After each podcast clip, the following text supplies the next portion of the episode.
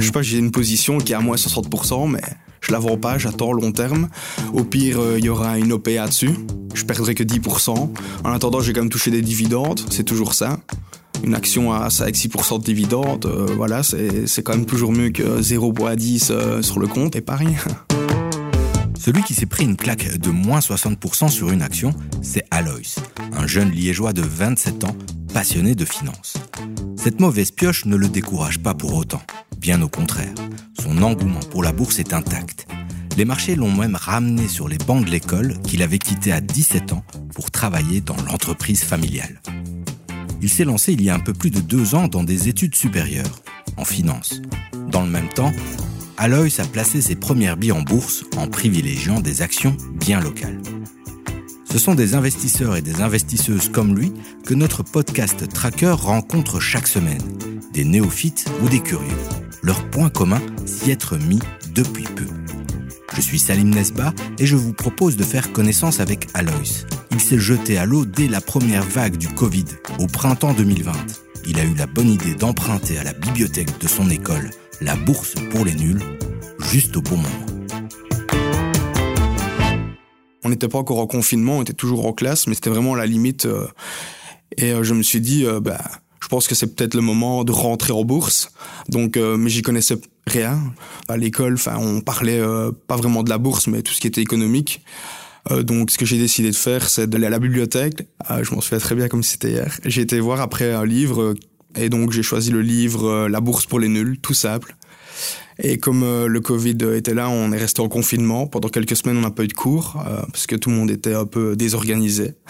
Mais j'ai commencé à lire ce livre et ça m'a fait tilt et je me suis dit, bah, comme j'avais travaillé pendant sept ans, j'avais un peu des sous de côté, donc je me suis dit, bah, je vais investir. De toute façon, quand je regardais les, les graphiques, ça monte. Sur le long terme, on est toujours gagnant si on est bien diversifié. Et comme euh, je me suis dit, bah, c'est les soldes sur les marchés, bah, je vais en profiter, je vais en acheter un petit peu pour commencer. Mais j'ai commencé d'abord par les fonds parce que je connaissais pas encore assez bien pour acheter des actions individuelles.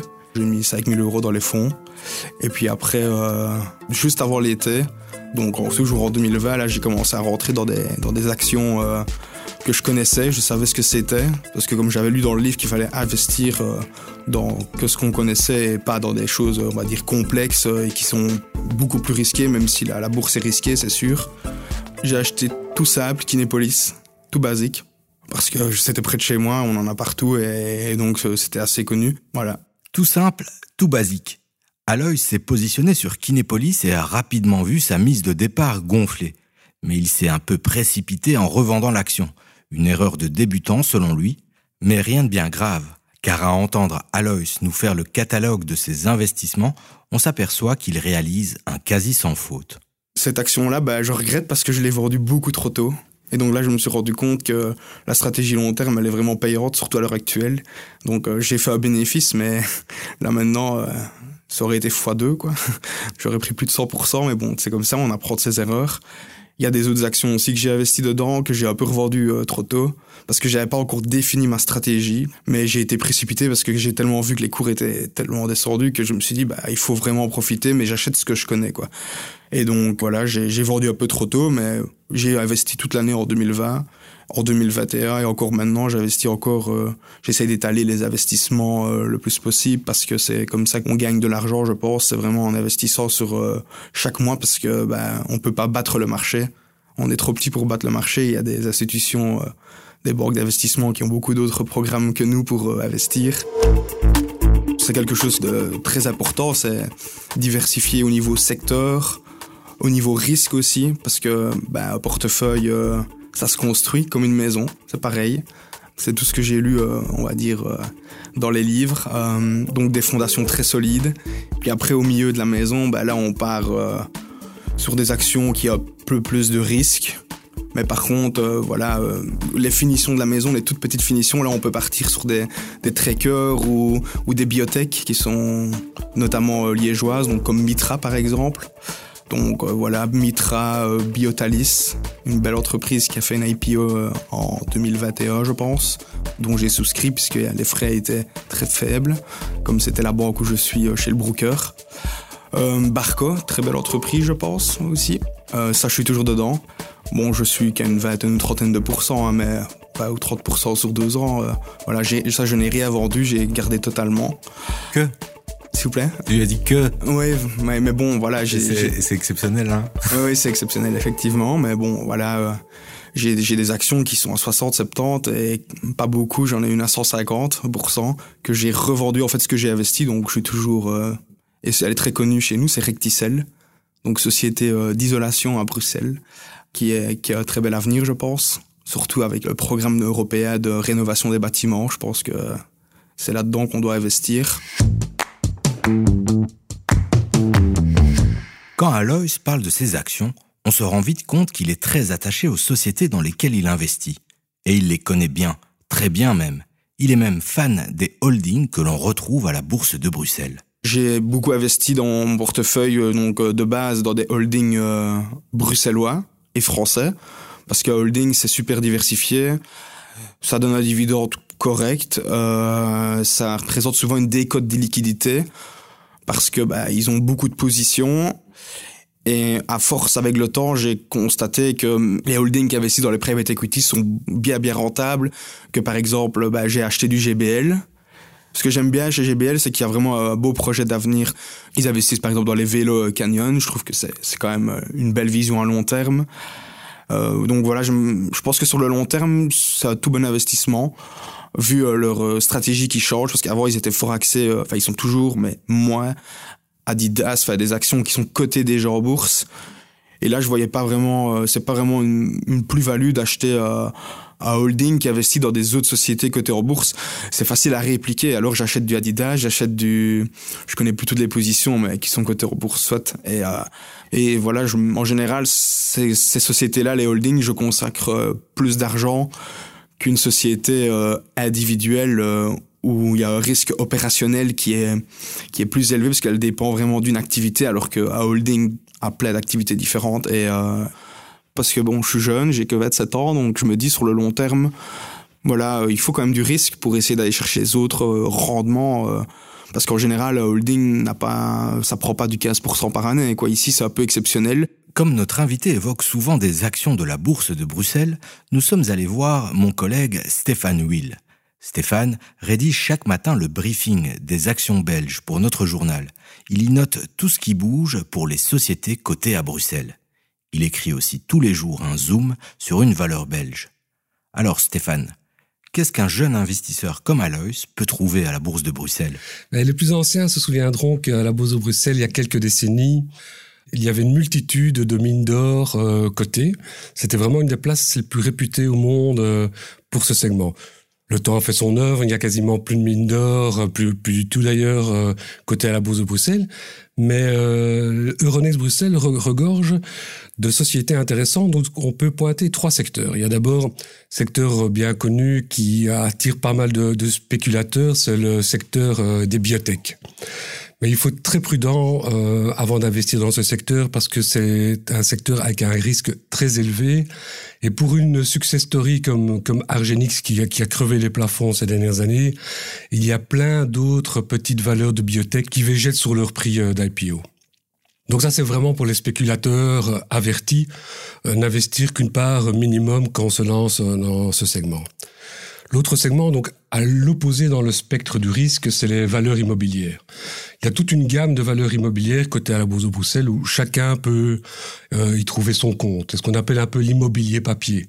Donc vous pouvez investir dans les maisons euh, euh, de repos ou des maisons de soins. Vous pouvez aussi investir dans l'immobilier logistique, dans la promotion immobilière, voire euh, aussi dans, dans les commerces. C'est vraiment l'investissement de, de bons pères de famille. Et alors enfin, il y a aussi euh, un segment très présent sur Euronext Bruxelles, c'est celui du holding. Et comme le note très, bien euh, euh, l'intérêt de holding, c'est de pouvoir investir dans des sociétés qui ne sont pas cotées, parce que de plus en plus de holdings euh, investissent dans ce qu'on appelle le private equity, c'est-à-dire des sociétés euh, qui ne sont pas cotées en bourse. On peut prendre les exemples de l'année passée, des holdings comme D'Ieteren Group, qui comprend bien entendu la branche auto que tout le monde connaît, mais qui est aussi actionnaire de la maison mère de Carglass et qui maintenant investit dans une société spécialisée dans des pièces détachées pour des engins. Euh, par exemple, donc D'Ieteren a, a crevé le plafond l'année passée en bourse et la Sofina a aussi euh, très bien performé. On retrouve Alois. Il nous explique ses plans dans l'immédiat.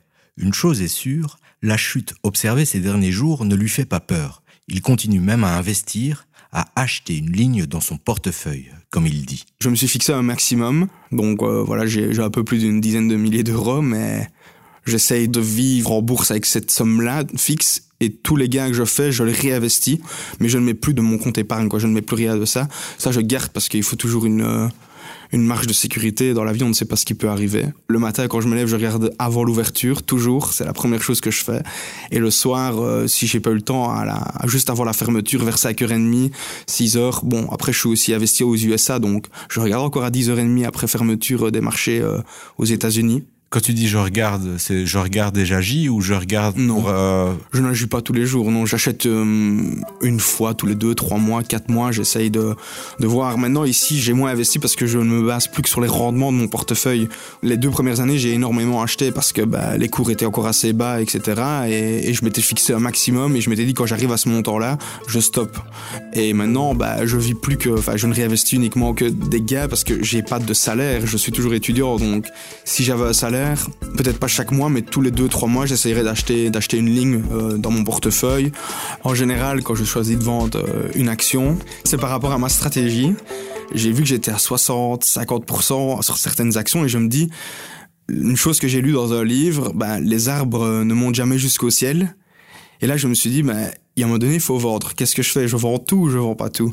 Et je me suis dit, ben, la meilleure chose, je pense, c'est de vendre une partie donc maintenant, je me suis vraiment fixé quand j'arrive à, à 40% de gain net sur une action, je vends 30% de ces actions, donc je prends une partie de bénéfices et je récupère du capital, ce qui m'a permis de réinvestir et de racheter d'autres actions qui ont repris aussi. Et j'avance comme ça en fait, c'est vraiment ma stratégie euh, que de vendre tout comme je l'ai fait avec Kinépolis. Si j'avais fait ça, ben là j'aurais quand même été largement gagnant et, et donc voilà. Deux ans après ses premiers pas en bourse, Alois se voit poursuivre encore longtemps sur les marchés. Il a déjà acquis quelques bons réflexes d'investisseur chevronné grâce à sa lecture de la bourse pour les nuls. Quand j'ai commencé à investir, je me suis pas assez informé sur certaines boîtes. Voilà, je, je le cache pas, j'ai une position qui est à moins 60%, mais je la vends pas, j'attends long terme. Au pire, euh, il y aura une OPA dessus. Je perdrai que 10%. En attendant, j'ai quand même touché des dividendes, c'est toujours ça une action à 5-6% de dividendes, euh, voilà, c'est, c'est quand même toujours mieux que 0,10 euh, sur le compte épargne. euh, les fonds, ça ne vaut que, je crois, même pas 10% de mon portefeuille. Les fonds, franchement, je me suis rendu compte, c'est pas excitant, quoi les actions en bourse, c'est quand même plus excitant. Tous les jours, ça fluctue euh, et ça dépend surtout des, aussi des facteurs géopolitiques, la politique monétaire, de la BCE aussi. Ça peut faire peur à certains, mais moi, ça me donne du piment dans ma vie, en fait. C'est quelque chose que j'aime bien, euh, la volatilité. Pour le moment, je crois qu'on n'a pas trop à se plaindre. Mais voilà, je suis vraiment confiance dans, dans les actions que j'ai investies et, et malgré ce, que, ce qui va de se passer, ben, je suis quand même toujours à une vingtaine de pourcents de gains sur mes investissements en général. Je crois que l'approche d'investissement que Alois a décrite, elle est bonne. Et la métaphore de la maison est tout à fait parlante. Donc il faut d'abord construire les fondations. Moi, je rappellerai tout de même un principe de base, c'est que on investit en bourse que l'argent dont on n'a pas besoin dans les prochaines années. Donc ça, c'est vraiment la base parce que en bourse, on peut tout perdre. Ça, il y a, aucun doute là-dessus. Les arbres ne montent pas jusqu'au ciel, ça, Alois l'a bien compris. Donc, il faut y aller avec prudence. Cela étant dit, euh, c'est à chacun d'aborder la bourse euh, en fonction de son profil d'investissement. Les marchés sont très volatiles pour l'instant. C'est à la fois une opportunité, un risque aussi, mais une opportunité pour Alois qui, qui en investissant en bourse recherche euh, de la plus-value, mais aussi de l'adrénaline. Mais c'est plutôt un régal. Tandis que pour les autres, je recommanderais plutôt une, extrême prudence dans le choix des valeurs et la taille des montants investis. Préconiserais plutôt d'y aller en douceur, de bien choisir des actions dans des secteurs solides, euh, qui résistent au cycle économique et qui offrent un bon rendement, c'est-à-dire qui distribuent un dividende intéressant. Comme tous nos invités, Alois a une question à vous poser, les traqueurs de l'écho. Alors ma question pour les trackers de l'éco, ce serait euh, comment euh, jugez-vous le bon moment pour euh, prendre des bénéfices sur une action quand vous avez une stratégie à long terme? Vous pouvez lui répondre sur les réseaux sociaux, plus particulièrement dans notre groupe Facebook Les Trackers de l'écho. Venez y faire un tour, nous y sommes de plus en plus nombreux, presque 1500 personnes y sont présentes pour discuter bourse et investissement. Vous pouvez aussi nous joindre à l'adresse podcast at C'était Salim Nesba pour Tracker, le podcast de l'écho qui raconte et rencontre les nouveaux investisseurs, réalisé par Nicolas Baudou et Julie Garrigue. Abonnez-vous à notre podcast sur vos plateformes préférées et partagez cet épisode s'il vous a plu. On se retrouve la semaine prochaine pour parler fisc et bourse, car les impôts, c'est pour bientôt.